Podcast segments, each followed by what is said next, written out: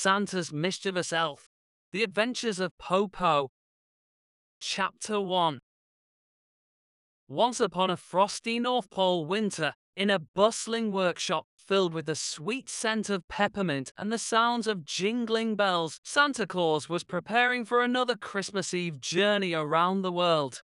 He was a jolly old man known for his rosy cheeks, hearty laugh, and impeccable organization. But there was one little hiccup in Santa's perfect world. His elf, Popo. Popo, whose full name was Poinsettia Poindexter, was an elf with a heart full of mischief and a penchant for trouble. He stood shorter than the other elves, with wild, curly hair that stuck out in all directions. His eyes sparkled with mischievous intent, and his grin was ever present. He meant well, but somehow trouble followed him like a misbehaving reindeer. One chilly morning, Santa gathered his team of elves to discuss their Christmas preparations. His eyes twinkled and his voice rang out with enthusiasm. My dear elves, he boomed, we have much work to do to ensure a joyful Christmas for all the children. Let's stick to our schedules and make sure everything is ready on time. Santa's instructions were met with nods of agreement, except from Popo, who couldn't resist a prank. He discreetly tied the laces of Jingle Bells, the head elf, causing him to trip and send a flurry of toy pots flying through the air. Santa raised an eyebrow, but Popo's innocent expression convinced him that it was an accident. With a shrug, he continued the meeting, unaware that Popo had something else up his sleeve. Over the next few weeks, Popo's antics grew more audacious. He swapped the names on the naughty and nice lists, causing quite a commotion among the elves.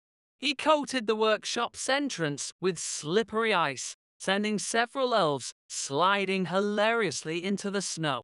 And one particularly memorable day, he painted all the reindeer's noses bright pink while they slept, earning himself a chorus of laughter from the other elves. Santa had his suspicions, but couldn't quite catch Popo in the act. The elf's infectious laughter and twinkling eyes made it impossible to stay mad at him for long. As Christmas Eve drew nearer, Santa became increasingly stressed. He had never faced so many unexpected challenges in his centuries of gift giving. On Christmas Eve morning, he woke up to find his prized red suit missing.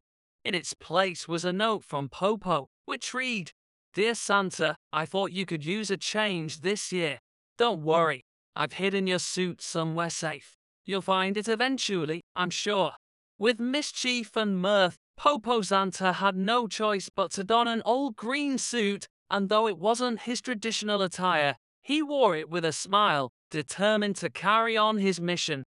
He knew that Christmas must go on, suit or no suit. That night, as Santa and his sleigh filled with gifts soared through the snowy skies, he couldn't help but chuckle at the thought of Popo's antics. Despite the chaos and mishaps, Santa realized that sometimes a little mischief could add an extra sprinkle of magic to the holiday season. As the sun began to rise on Christmas morning, Santa returned to the North Pole, where he found Popo eagerly waiting for his return. Santa, Popo exclaimed, Did you like your surprise? I thought it would be fun to shake things up a bit. Santa chuckled and gave Popo a warm hug. You certainly did, my mischievous friend, but Christmas isn't about the suit or the schedule. It's about love, laughter, and bringing joy to the world. And you, Popo, have certainly brought joy to my heart. Chapter 2 as the years went by, Popo's mischievous antics continued to amuse Santa and the other elves. He became a beloved figure in the North Pole, known for his playful spirit and warm heart. However, it wasn't long before Popo's penchant for mischief found a new target the kitchen. The North Pole kitchen was a bustling place, especially during the holiday season. Mrs. Claus, with her rosy cheeks and ever present apron, ruled the kitchen with love and precision. She was known for her mouth watering cookies, delectable hot cocoa, and scrumptious holiday feasts that kept Santa and the elves well fed throughout their busy season. One chilly morning, Santa was in his study reviewing the naughty and nice lists when he heard uproarious laughter coming from the kitchen. Curious, he hurried to see what was going on. As he entered the kitchen, Santa was greeted by a sight that left him speechless. Flour covered the countertops and floor, mixing bowls danced in midair, and the aroma of cinnamon and nutmeg hung thick in the air. At the center of the chaos were Mrs. Claus and Popo, both donning chef's hats and aprons. Mrs. Claus, her cheeks flushed with laughter, was trying to catch a rogue egg that Popo had playfully tossed into the air. It splattered on her apron, sending another wave of laughter through the kitchen. Mrs. Claus Popo, what's going on here? Santa asked, trying to hide a smile. Mrs. Claus turned to her husband, her eyes twinkling with mirth. Oh, Santa, Popo and I thought we'd have a little baking competition to see who can make the best holiday cookies. Popo, still giggling, added, and I've got a secret ingredient that'll make my cookies the best ever. Santa couldn't resist being drawn into the festive spirit. Well, let's see what you've got, Popo. Mrs. Claus, you're the judge. The kitchen soon turned into a whirlwind of sugar, spice, and everything nice. Popo's secret ingredient turned out to be candy cane crumbs, which he crushed with glee, sprinkling them over his gingerbread cookies. Mrs. Claus, on the other hand, created a special icing that shimmered like fresh snow on a moonlit night. As the cookies baked, the kitchen filled with the delicious scent of holiday magic. Santa, sitting at the head of the table, sampled each cookie carefully, trying to hide his grin as he savored the mischievous charm in Popo's creations. When all the cookies were laid out before him, Santa declared, The winner is both of you. These cookies are the best I've ever tasted. Popo and Mrs. Claus exchanged delighted glances, and they all shared a warm hug. The kitchen was a joyful mess, and the laughter and love that filled it were the true magic of Christmas. From that day on, Popo became Mrs. Claus's honorary sous chef, and their playful kitchen escapades continued throughout the holiday season. Santa, Mrs. Claus, and Popo learned that sometimes the sweetest memories were created when love, laughter, and a little mischief were mixed together in just the right proportions. And so, at the North Pole, amid the twinkling lights, snow covered cottages, and the merriment of the holiday season, the mischievous elf named Popo found his place in the heart of Christmas, adding a sprinkle of enchantment to every celebration. Chapter 3 The reindeer stables were a place of order and tranquility, where Santa's faithful team of reindeer prepared for their grand Christmas Eve flight. It was here that the reindeer, led by the wise and gentle Rudolph, practiced their takeoffs and landings and made sure their antlers were properly groomed for the big night. One frosty morning, while Santa was overseeing the final preparations for the sleigh, he received a worried message from Jingle Bells, the head elf. Santa, Jingle Bells said, You won't believe what's happening in the reindeer stables. It's Po-Po again. Santa hurried to the stables, where he found a scene that left him incredulous. Straw was scattered everywhere, and the reindeer were prancing about in confusion. It was clear that someone had caused quite the commotion. Rudolph, with his bright red nose, stepped forward and said, Santa, it was Popo. He tried to teach us a new dance routine. We appreciate the enthusiasm, but we need some order here. Santa sighed and, with a hint of amusement in his voice, asked, Popo, what were you thinking? Popo, his eyes twinkling with mischief, replied, I thought the reindeer could use a bit of excitement, Santa. Dancing is great exercise, you know. Santa couldn't help but chuckle. Well, it's true that exercise is good for everyone. But let's keep the stables peaceful, shall we? However, that wasn't the end of Popo's escapades in the reindeer stables. On another occasion, he decided to give the reindeer a makeover.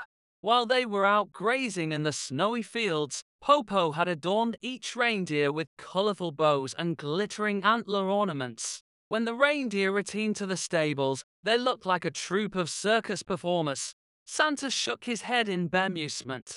Popo, the reindeer are magnificent just the way they are. Let's not distract them with all these decorations. Undeterred, Popo tried to introduce reindeer karaoke night in the stables, complete with a makeshift stage and a comical set of reindeer sized microphones. The reindeer, although curious, were not exactly enthusiastic about serenading the stable. One chilly evening, as Santa rested by the fireplace in his cozy cottage, he received a message from Popo. The message read Santa, come to the stables. I have a surprise for you. Santa, with a twinkle in his eye, made his way to the stables. To his amazement, he found Popo and the reindeer performing a synchronized dance routine under the starry Arctic sky. Their graceful movements and the shimmering snowflakes created a breathtaking spectacle. Santa smiled and applauded. Popo, you've done it again. You've brought joy to our dear reindeer. Popo grinned and replied, Well, Santa, I thought they might enjoy a little dance, and it seems they do. And so, in the reindeer stables, amid the laughter, dancing, and occasional chaos brought by Popo, a special bond grew between the reindeer and the mischievous elf. The stables became a place of not only preparation, but also celebration, reminding everyone that the magic of Christmas wasn't just about delivering gifts, but also about the joy of togetherness and the warmth of friendship.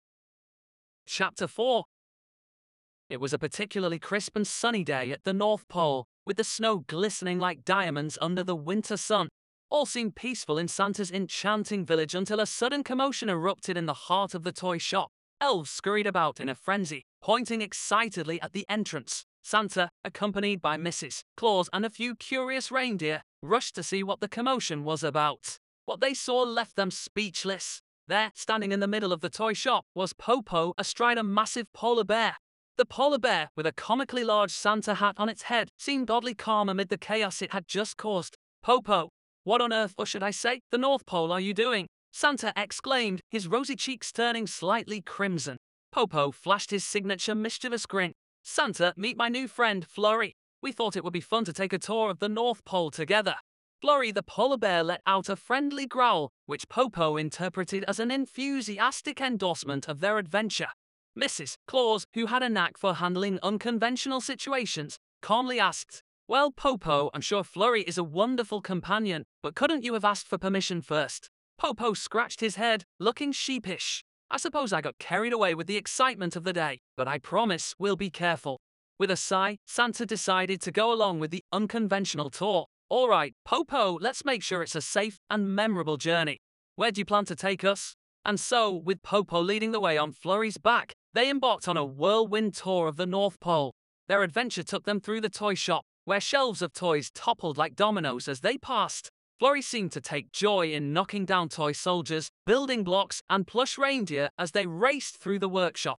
Next, they charged through the gingerbread cottages, leaving a trail of gingerbread crumbs in their wake. Elves scrambled to save their sugary abodes, but Popo and Flurry were too swift. They careened through the candy cane forest, sending multicolored swirls of peppermint spiraling into the air. Elves giggled and cheered as they watched the spectacle, while a rather plump elf named Jelly Bean tried to catch falling candy canes in his oversized hat. Finally, they made their way to the ice rink, where the penguins were in the middle of their synchronized skating practice. Popo and Flurry joined the performance, adding an unexpected twist as they pirouetted and twirled across the ice. As they circled back to the toy shop, Santa couldn't help but laugh heartily. Well, Popo, you've certainly shown us a different side of the North Pole today, but I think it's time for Flurry to head back to the Arctic wilderness. Popo nodded, understanding that their adventure needed to come to an end. He patted Flurry affectionately, and the polar bear gave a gentle nod, as if agreeing to the parting. With a combination of laughter and sighs of relief,